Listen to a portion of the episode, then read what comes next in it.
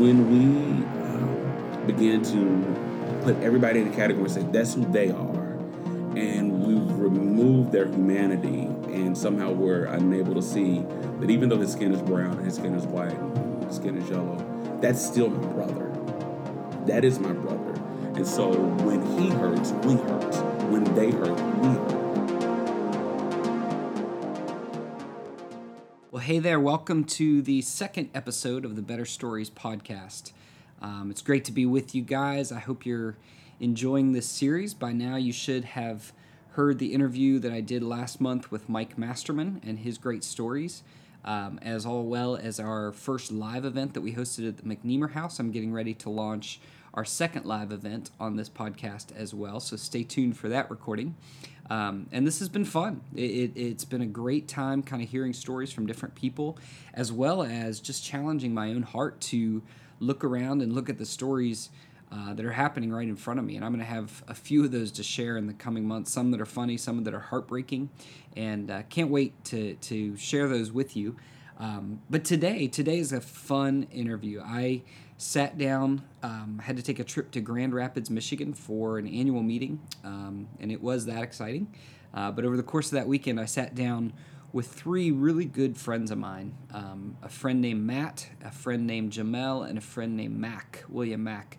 And uh, these are these are guys that I've gotten to know in the world of church planting. Um, we're we're from the same kind of church denomination tribe, and uh, we just have a blast together. And uh, these these are some of my heroes, guys that are that are out there doing ministry creatively, um, sharing life with people, and it's it's fun because these three guys are all in the heart of Louisville, Kentucky, and uh, you're gonna get to hear their story. You're gonna get to hear what's going on in their lives right now, um, and you're gonna get to hear their heart for for life, for ministry, for purpose, for racial reconciliation, and there's a lot of power in this interview. So I hope you enjoy it. And you will also hear that we have a lot of fun together and we like to laugh. So, this is Better Stories interview two with Matt Ness, Jamel Armstrong, and William Mack. I hope you enjoy it.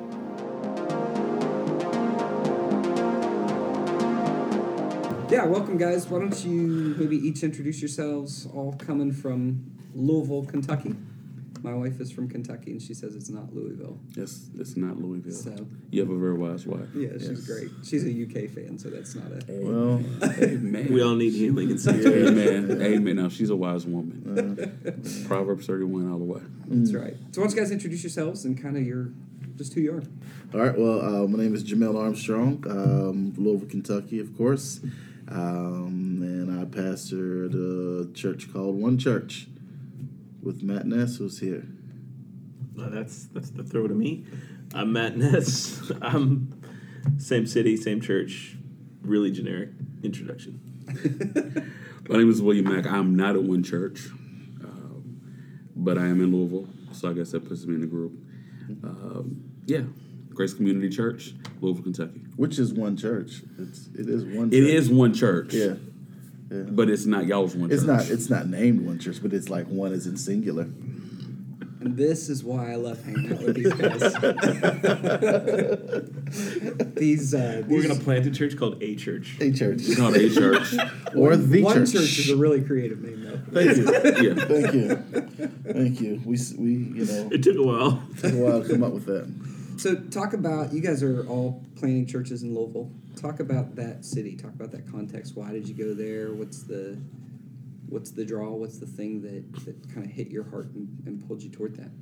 Mm. Yeah, so I think the question is interesting because we are in we're in the same city, but we're in two totally different contexts, right? And then Jamel and I are both from Louisville, mm-hmm. and I give you a different hometown every time somebody talks about you. Yeah. I, he used some Spokane the other day. but for me, Louisville's always been home, and um, and and I never had any intention ever, ever, ever, ever, ever of, of, of planting or pastoring or doing anything ministry wise in Louisville. It was truly a, a call from God.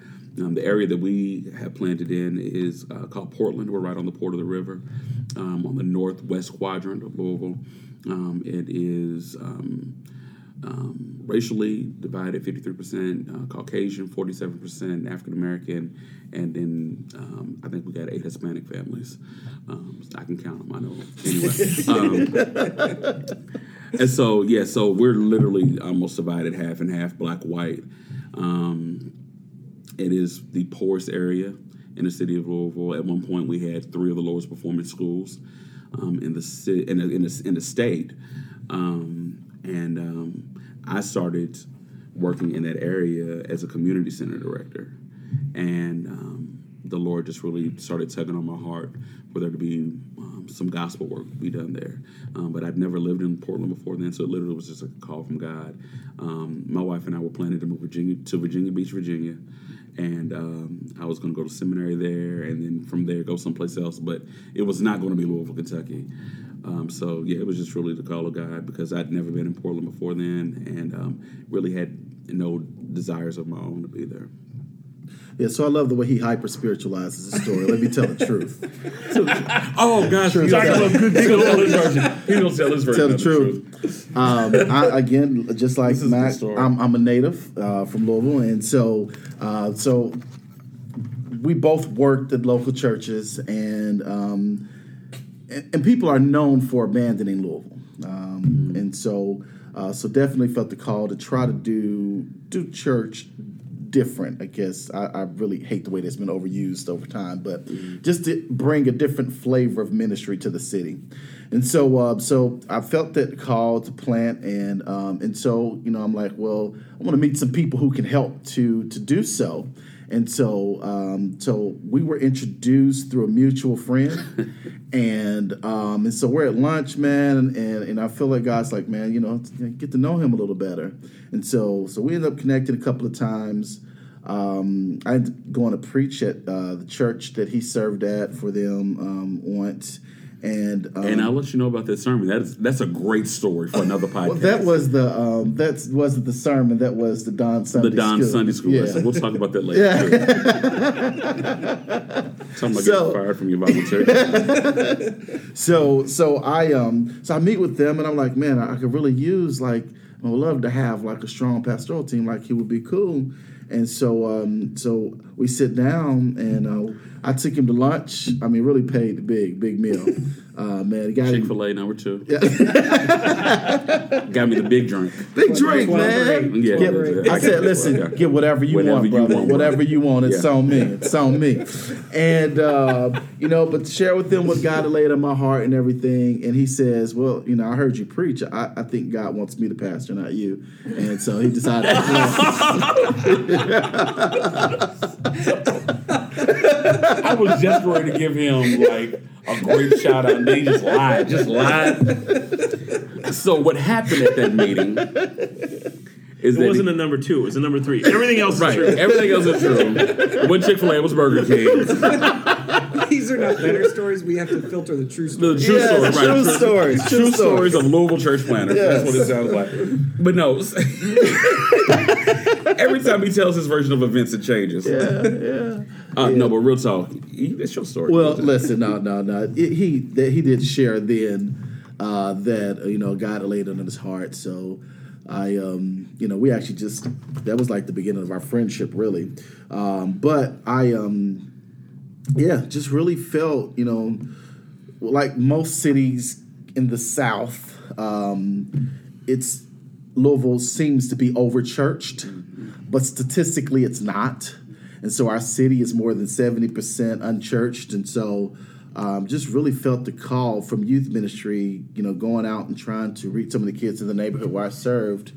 And I've just noticed a trend that there were so many families that were within walking distance of the churches. And we served at pretty significantly sized churches and uh, so many families who just felt disconnected. I felt like they weren't even worthy enough to come in, and so I felt like God was calling me to kind of reach out to those people, which is um, how we kind of got started. That's awesome. And then talk about so William, You you're kind of on in in your Okay. church, and then Jamel and Matt are serving together at one church. Talk about that merger and and what because Matt, you were in a different setting, different church setting. Um, Yeah, so I ended up. I grew up in in Minneapolis. You could write that down. Minneapolis. which is like a suburb of Spokane. Norwegian. Which is next to I grew up in the- That's right. we they went to Kentucky schools. but uh, I grew up in Minneapolis. I, I had graduation potential. pastored in in Wisconsin for for a while, and uh, my whole family came together up there. And then we, uh, my wife and I, felt like we wanted to. We were supposed to start a nonprofit, and we wanted to see by faith if we could just start caring for some people in Ethiopia. And um, she had already started some orphanages, so we went to get young girls out of prostitution into education and jobs and uh, we wanted to move and give our kids a fresh start because four came through adoption. Everybody knew their story. We wanted to just be a family. And so we knew we needed an airport and a children's hospital. And we happened to be driving through Louisville and we passed an airport and a children's hospital. And we're like, well, we should. No, no lie. This is the true story. this is the true story. So we said, well, Louisville's got a children's hospital at the airport. This is great. I'm not lying. I was like, we should move there. And Nikki said, okay. So on the drive back, I called my elders and I said, we're moving to Louisville. I need to resign. And we didn't know when school started. School starting in two weeks. So we found a house on Craigslist and moved down to Louisville and then realized we didn't have a job or money or anything. But you had an airport and children's hospital. I mean, right, so we're good. That's all they needed. You didn't know that. No, I didn't know That's that. how, that's how I. That's how we found. So Louisville. in my head, well, first of all, you're not from Minneapolis. That's, that's such a whack city. So like in my head, you're from Spokane, It's and you were pastoring a church. Like I still tell people, he was like an associate pastor someplace else, and he was called down here to help out the Avenue. And No. then he moved in. No, I would have never thought that you played bingo and, and drove past the hospital and the airport. Did you just say Minneapolis is such a white city? Is that what you said? Uh, well, white and So, whack. just I mean, for our listeners, William is not a white man. He's an African. I didn't say white. I said whack. But there are a lot of white people up there, though. Yes, a lot of white people up there. Minnesota, eh? Hey, hey, yeah. so Matt, you started your church, the Avenue, or you No. were start, it was already started. No, his, his story is so confused right now. yeah, We yeah. have time. This- So I, I no, no, no, no. I'm saying, but no, his, we have time, but it's not. So I came down to Yeah. start run the nonprofit. We did that. We started it. It's still going. Nikki, my wife, runs that. The pastor at this church called the Avenue invited me to come like preach sometimes and paid me pretty fair to come preach once a month, work in the office one day a week. I sign up, I do that. I'm still running the nonprofit, and then he decides to leave. And so the church was kind. I'm giving the short version, but the church was like, "Well, will you pastor this church?" I said, "No." So will you pastor it? No, I'm not interested. And then, um, and then I ended up pastoring the church, thinking that we had really dwindled, thinking that the church was just going to close, and the church became a bit healthier. Um, but it was on the University of Louisville campus. We were reaching like college age, young families, but it was a very, very white church in a more diverse environment. But also, my family had my family's not all white. My family's not this like college educated, successful. We, we've got issues, and we felt called to people like us. Um, and we weren't doing a good job of that as a church. But we were reaching into a couple parts of the neighborhood that were reaching in the same parts of the neighborhood that Jamel's church were.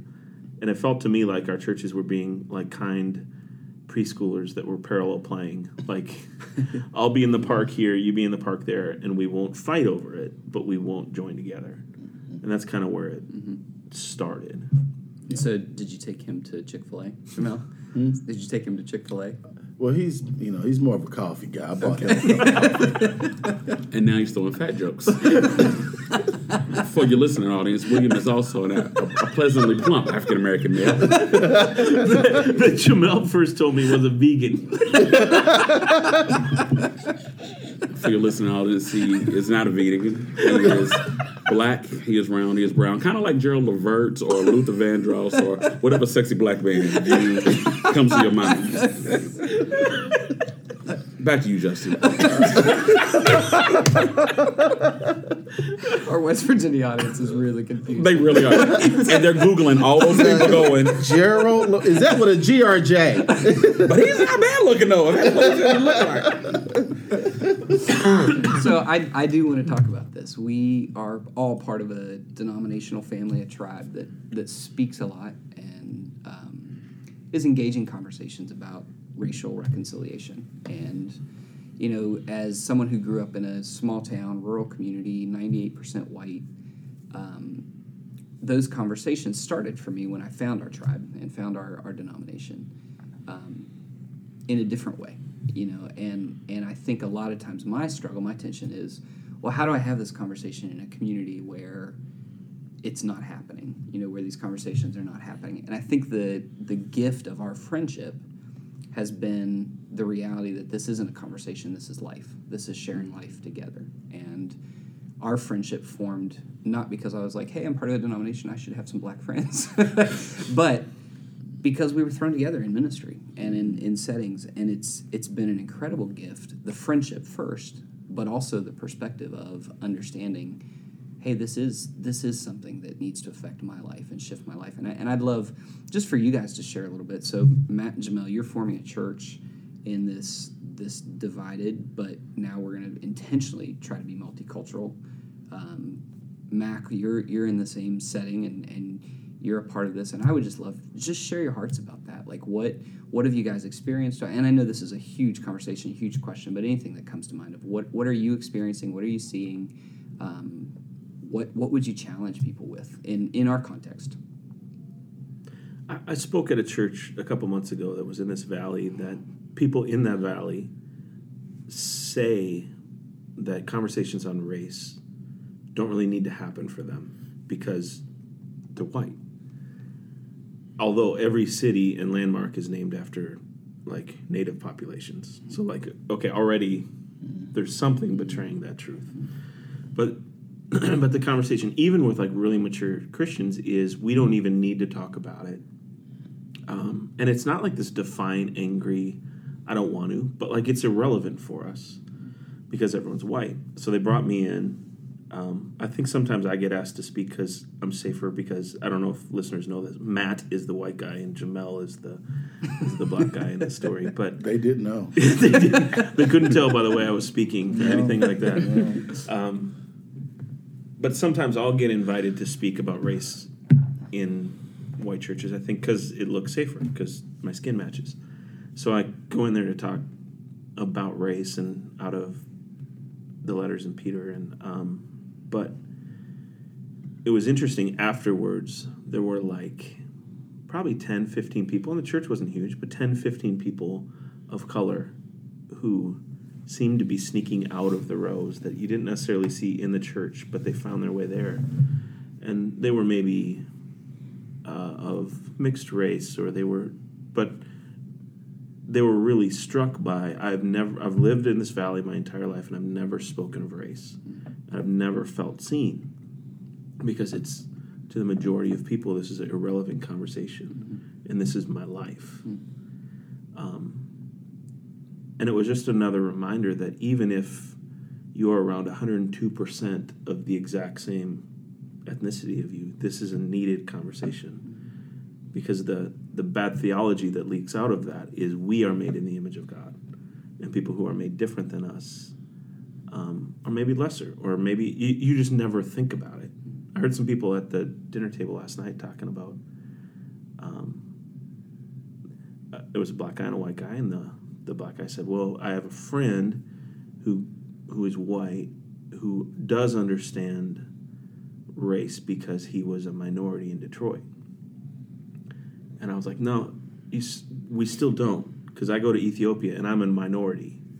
So I know like the uncomfortableness of being a minority. But everybody in Ethiopia wants to see me. And I matter um, to the culture. and to So being a white minority in Detroit, you're still white. You're the privileged minority. it's not the same. And those conversations, as awkward as they are and as hard as they are, they need to happen. Um, and so I hate speaking first about it, but like in your context, I would urge anybody, even if you only see white people all day, maybe that means you need to have the conversation more um, because that's your context. Yeah, so I think there's this whole, the whole they we idea, um, and I've had this conversation. I think it was on a panel discussion a couple years ago, and people were asking um, specifically why should we care about the Black Lives Matter movement? And um, you know, our cities, our towns, our churches are predominantly white. Why should we care about what's going on with them? And um, you know, in my former life, I tell people all the time, I'm, I'm pretty sure I was a hippie. Um, but I think when we when we when we um, begin to put everybody in a category and say that's who they are, and we remove their humanity, and somehow we're unable to see that even though his skin is brown and his skin is white and his skin is yellow, that's still my brother. That is my brother. And so when he hurts, we hurt. When they hurt, we hurt.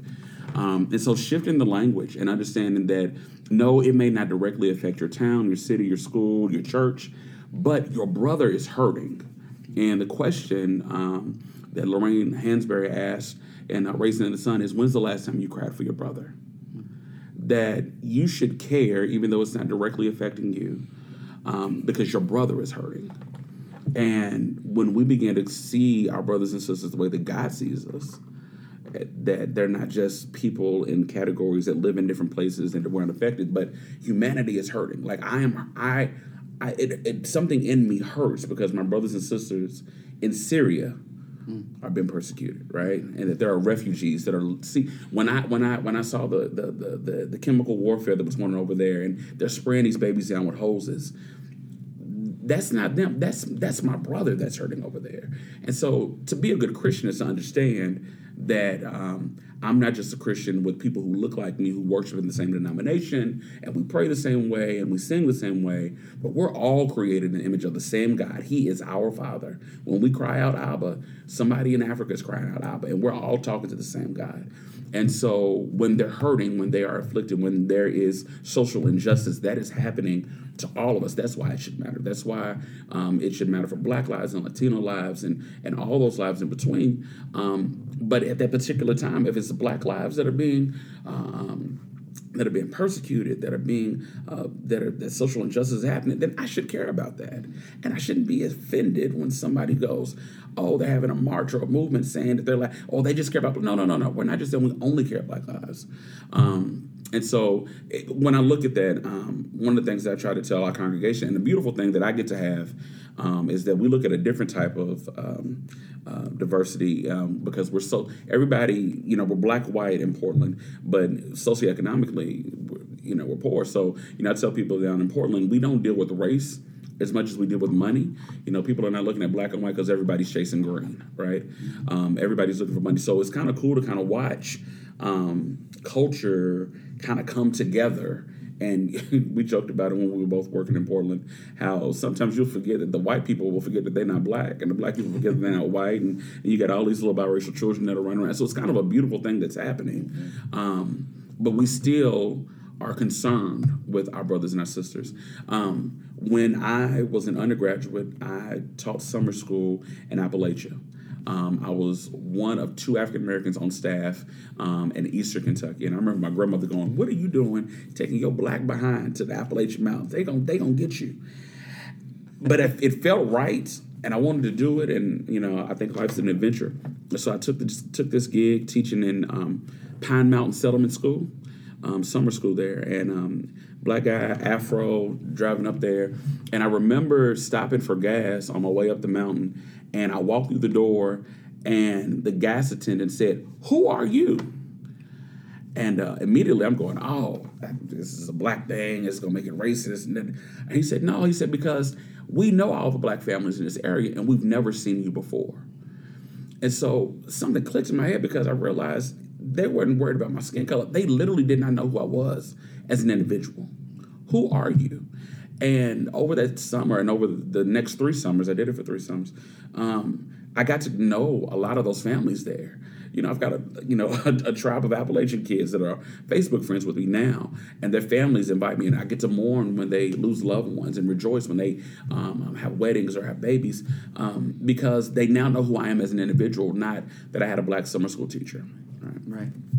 So we on this this podcast we talk about better stories, right? And I feel like in this conversation, a lot of times the option is CNN, Fox News, yeah. right? Those yeah. are the stories that you get, or you know whatever version of that that it is. What what does that look like for somebody who's saying, I don't want to just be limited by what the culture's yelling at me. I, I want to live something better. I want to speak something better. When it comes to the culture that we're a part of, we're getting to know someone versus skin color. I, I what does that look like in in this world? How do we have those better stories? And I know that's broad, but what do you what do you guys think?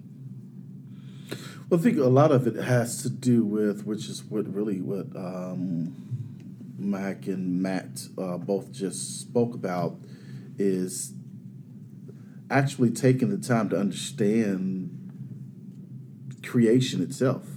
Um, and the fact that we were all, this is language that we constantly use, is that we were all created in the image of God. And so we can't get caught up. The media only tells a portion of the story, and um, and so no matter if you are for or against Fox or CNN, it's still very much limited um, as far as what they're truly representing. You never get the full story, and um, and depending upon your political leanings, they'll only further distance you from the other side. And so, what we've got to do, which just going even back to your uh, question, prior question, is we've got to be willing to do the work beyond what the media gives us to understand the better story. And so we've got to ask ourselves a question, even if something does not directly affect us, we've got to, again, what Mac pointed out, we've got to look and ask ourselves the question well, I wonder how does this affect this person who may live here who has this experience? And not just think about like how does it benefit me because I think one of the greatest traps uh, kind of social injustice. We can even spiritualize it. The enemy is the enemy makes sure that we do not look through life through the eyes of community and through a people. We look at it by our own individual selfishness. And so, if we can look beyond that, then I think that that can help to heal, so that we can have a greater story for humanity. One of the things that we're fighting, even back home, is there. Uh, there's a bill um, that they're calling the neighborhood schools bill, and um, it is seeking um, one of the um, state representatives uh, for one of our suburban areas uh, has proposed this bill for the state that students in our, our entire state will then have to go to the school closest to their home.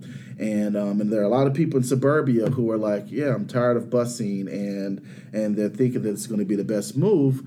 Uh, part of what we've been arguing is that, well, this actually wouldn't be the best move for you. I know that when you're thinking about time and travel, it seems and appear as though it would be the best thing for you, but in all actuality, it's going to hurt our culture. It's going to hurt our culture. Number one, Louisville is the fourth most segregated county, uh, our city in the uh, in the state which is amazing. I mean, I'm sorry, in the, in the, in the nation. nation. Um, and so, and then Jefferson County, our county is tenth worst in regards to um, uh, to uh, to poverty, uh, segregated poverty. Uh, or concentrated poverty, rather, and so, uh, so if this is the case, then and you have uh, a community, say for instance, like where Mac is in Portland, where um, again, it's not necessarily about black or white; it's about poor. So if you got all these poor people who are going to go to school and they look at people look just like themselves, then what hope is there? Right. But also statistically, if you you look at the greatest or the most successful corporations uh, in America, you look at the Fortune 100, uh, the most successful, innovative, and creative and greatest companies are all those that appreciate diversity. Uh, they, depre- they they appreciate it in um, in ethnicity, but also uh, in gender. And so, um, so for us as a nation, even if it does not directly impact us, the better story comes by recognizing I do better if my brother and sister, even if I never see them, if they're doing better, we all do better together. One of the challenges that we've get, we have to stop allowing the media to divide us and allowing politicians to divide us because I'm not for sure that anyone in Washington or any of our state capitals really care about the advancement of our people, of us as a people together. They only care about their own self interest, our people with big dollars. And so we've got to be able to look beyond that and listen uh, beneath the surface of the rhetoric that we get um, shout out to us on a day to day basis. And that's, in my mind, that's what even in this friendship we've experienced. We're better because of each other. You know, and it, it's not about race. It's about the experience that you bring and I bring, and, and sharing that together. So, so for somebody who wants to engage this conversation in a deeper way, all of you, where, where would you start? What would be a resource or a book or a you know a place to kind of begin? Um, somebody who's saying, "Man, this conversation's prompting something in my heart. How, how do I? How, where would I start?" Well, they're the readers. I don't do a lot of reading. You draw pictures though. I do. I draw a lot of pictures. so if you if you want to see my doodlings, follow me. But I will say this because we were just because we were just talking about the media. So I made it my business to. I really wanted to understand the mindset of. Um, I'll be honest, Trump supporters, right? Like, I wanted to understand, like, how could you? Because my viewpoint is this man is this, this, this, and this. And so after the election, after I got out of my, out of my feelings, I really did. Um, I wanted to understand better, and so one of the things that's immediately available to all of us is is the media, social media, and, and television and newspapers and all that stuff. But we tend to, and even social media will um, drift to us those things that are in our bubble, right? like, yeah. And so I started looking in the other bubbles. Like I really wanted to hear, like how, how does this make sense? Like why did it? Why did you? No, no judgment. I'm really trying to seek and understand. And so for a lot of people, you know, that may not have the opportunity to pick up a book or do it, look on the other side. Look on the other side, and and don't just listen, but hear. Um, you know, I, I share with my congregation all the time. Listening is I'm, I'm talking and the words are coming to you, but when you hear, you're you're receiving the words unto yourself, right? And so, I got to hear a different perspective that I never thought of before.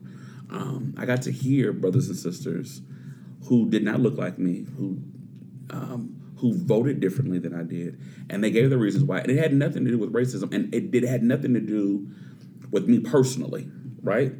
Um, so take that journey with what's immediately available to you. Now there's some stuff out there that is just straight hate field, so don't be ignorant in, in, in that sense. But be willing to say, okay, th- this is immediately what's available to me right now. And hey, I noticed that my coworker liked it. Like I really want to understand, like, can we talk about that? And I'm not, I'm not, I really want to understand. Um, Van Jones started a series um, on CNN um, where he did just that, where he went to Ohio and um, he talked to people who had previously voted for Obama and then they had voted for President Trump, and he wanted to understand. And it was probably one of the best um, uh, journey series that I've seen on television. So if you get an opportunity to check that out, I would I strongly suggest uh, people check that out as well. If you want a book, I think um, make sure you finish it. Don't quit halfway. But read Between the World and Me by Coates. Um, it's phenomenal. It's not a Christian perspective, but it is. It's it's this man who I think is like in his forties, maybe. It's, yeah, early 40s. Yeah, who's writing to his son. Uh, he's African American, writing about the different life that he grew up in compared to his son. It's honest, it's vulnerable, it's powerful. Um, but even bigger than so, I read a lot of books, tons of them, and I learn a lot of facts, and I learn to ask smarter questions, which is helpful. But uh, call somebody.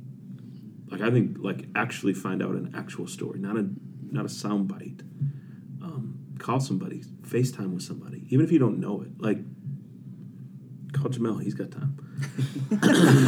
Nothing but time. But I mean, seriously, like, I, I guarantee you, one of us would sit down and, and talk, find somebody in your community, ask, uh, like, take the time to listen to somebody's story. And it is important to get educated and watch videos. And I mean, I, the 13th was great to watch, and I had better specific questions after that documentary. Um, bunch of books, I've read a ton, they were good for me. But the most influential thing is to just have time where I listen to somebody and recognize our brotherhood and recognize that that's my sister. And and you just understand individuals better, and then you understand us better. Um, and our technology is crazy because you can get a hold of anybody. Yeah. Yeah. Yeah, I mean, it's important. Labels are dangerous in categories, um, and so at this state we are we are liberal liberal conservative we are Democrat Republican we are black we're white Hispanic Vegan. Asian yeah, right vegan all those things Vegan. yeah. So go, going back, you know, again to the earlier conversation, when when people only exist in those categories to you, it's almost impossible to see their humanity. Mm-hmm. And I think what's really toxic in our culture today is we just put people in those boxes and we leave them there, which allows us to be insensitive to their stories. Um, I remember um, some years back there was a documentary um, on HBO um, called "Bastards of the Party," and it was the the historical, um, um, well, the story of the beginning of the Crips gang in L.A. And uh, which were actually it was actually started out of the Black Panther Party. It was started as something positive that took a drastic turn to what we know today. And um, and I remember the guy um, who was a former gang member who uh, made the documentary. At the end of it, and it, whenever I see it, it brings me to tears. Um, he has just pictures of all of these caskets and these kids who died to gang violence, and um, and so they show the picture, and then they show their gang name, and so it could be uh, the picture of this this young guy or girl in the casket, and it'd have little gangster guy, whatever their name is. And it'd pause for a moment, and then it would flip, and it'd give their given name. And I could just remember sitting and watching, and the emotion that I would feel when they would go from little gangster to James Wilson, mm. and just how badly that touched me the importance of getting to know people beyond those labels is because someone will tell us that all people in that group is Yeah. this. But when you know their name and when you know their story, you can have compassion for them. And um, and so that's why it's important. So I don't think that there's any excuse in 2017. I think that's essentially what both Mac and Matt were saying. Uh, but going even back, well, to both their points, uh, Bryan Loritts says this all the time, and I think it's great. Um, we have to make sure that we are intentional about getting to know people who don't look like, act like, think like, and vote like us and um, and until we gain understanding from one another, our world won't get better. But we have to move beyond the labels. Yeah, and I would say with that, like, originally, uh, like, I'll come to something defensive or embarrassed that I don't know, or mm-hmm. you know, like with cards up, mm-hmm. and like, real honestly, Jamel and I became friends over grief. Mm-hmm. We had a shared grief. We lost a friend. Right. Uh, so I reconnected. You were there too. The three of us reconnected. Well, I never met Mac, and but Jamel and I reconnected at the funeral, and we're like, "Hey, we should do coffee," almost as like a memorial to our friend. Mm. And in this vulnerable moment, became friends. And then I desperately needed a friend Right. Um, because I was going through some stuff in my family, and Jamel was kind enough to listen to me sob over coffee. But like that's friendships come from like vulnerable spots, mm-hmm. and being vulnerable with people who are you may have seen as them before is is where some of those boundaries kind of break down. Yeah, I hear you guys talking about humility. Humility that I may not be right. I mean i have a limited understanding, and I may not Jamel know. is right though, Yeah. Always, but you're right. always. so, last question I have for you guys, in this is kind of a different direction. What um, What are you most excited about in your life right now? What are you dreaming about? What are you passionate about? What's What's going on? And I know it's this podcast, but you can pick something else too. Well, we're not excited at all. Clearly, there's, there's not a whole lot of excitement in this room, Lunch. right? Yeah, but Yeah. you know, I, in our personal life, I have to see now. I have to make sure that I'm not like giving a pastoral answer. 'Cause I was like, well, the church. Max got an answer. Yeah, I'll go first. I, All right. I came out of uh, my family's crawling out of a couple tough years, and our church has crawled out of like our first year, and we're working on a building, and I'm excited about not having to live chaotically. I mm. learned to live chaotically, and I'm fairly good at it. And I don't think my life is currently requiring me to live chaotically, but I only know how to right now because it's just a couple year pattern. So I'm excited to like relearn stuff. How do I pastor not in in chaos? How do I function as a dad or husband in like a good spot? Um, I'm excited to learn that because sadly I think I've forgotten. that, and so I see that's why you had to go first because I, I am actually excited about that. So you know, For me. well, I'm excited for you, but I'm also, you know, so so for for myself, which it, it then trickles down into my family, my marriage, my family, and into the church, is that um, this whole idea of coming out of this survivor's mentality, um, and you know, been been in survival mode, you know. Um, you know, you need more money, you get another job, and or if somebody comes at you, you fight them. You know, uh, you know, it's just survival mode, survival mode, and so uh, realizing that, um, and it's easy to realize it for other people uh, that I don't have to live in survival mode all my life. That I can actually thrive. I don't have to exist. I can actually live. Um, and the faith that I have for others, that I can actually apply that for myself. So I'm excited about that because I'm actually starting to see that manifest a little bit. Um, I'm starting to dream again a little bit and, and have some thoughts for William, which is which is really really exciting. Um, and may not have all the answers lined up right now, but I'm excited that I'm actually be able to go. You know what? That is a possibility for me. Um, and um, I feel like that's brought a, a new energy, a new spirit um, in our marriage um, and um, um, and at home, and and in, and in the church. So yeah, I'm I'm I'm with Matt on that. Yeah, I still don't have an answer. as I'm thinking of, you know, one of the things that you know, as as as you get older, um, and it's part of my dysfunction um, as well is, is I um, I don't I don't celebrate or yeah that, I just don't do those things well. Jamel doesn't have emotions. That's that's what He does. He has one. He has one. Slightly There we grumpy. There we Slightly go. grumpy. Okay. Yeah, see.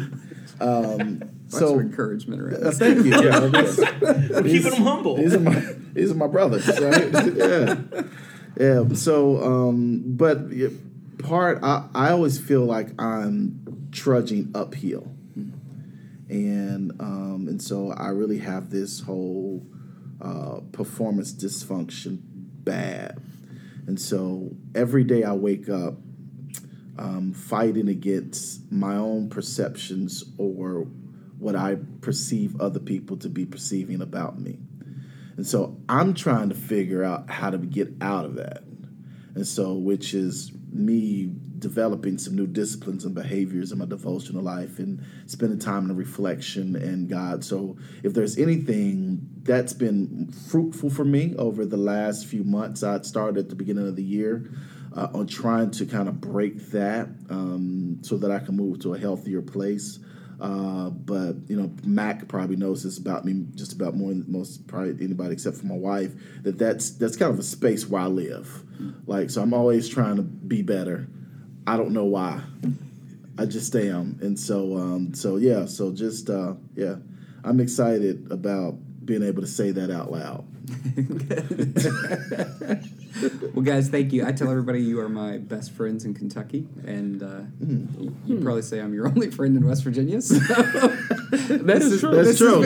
You're my best friend in West My Virginia. best friend in West Virginia. thank you all. I appreciate it.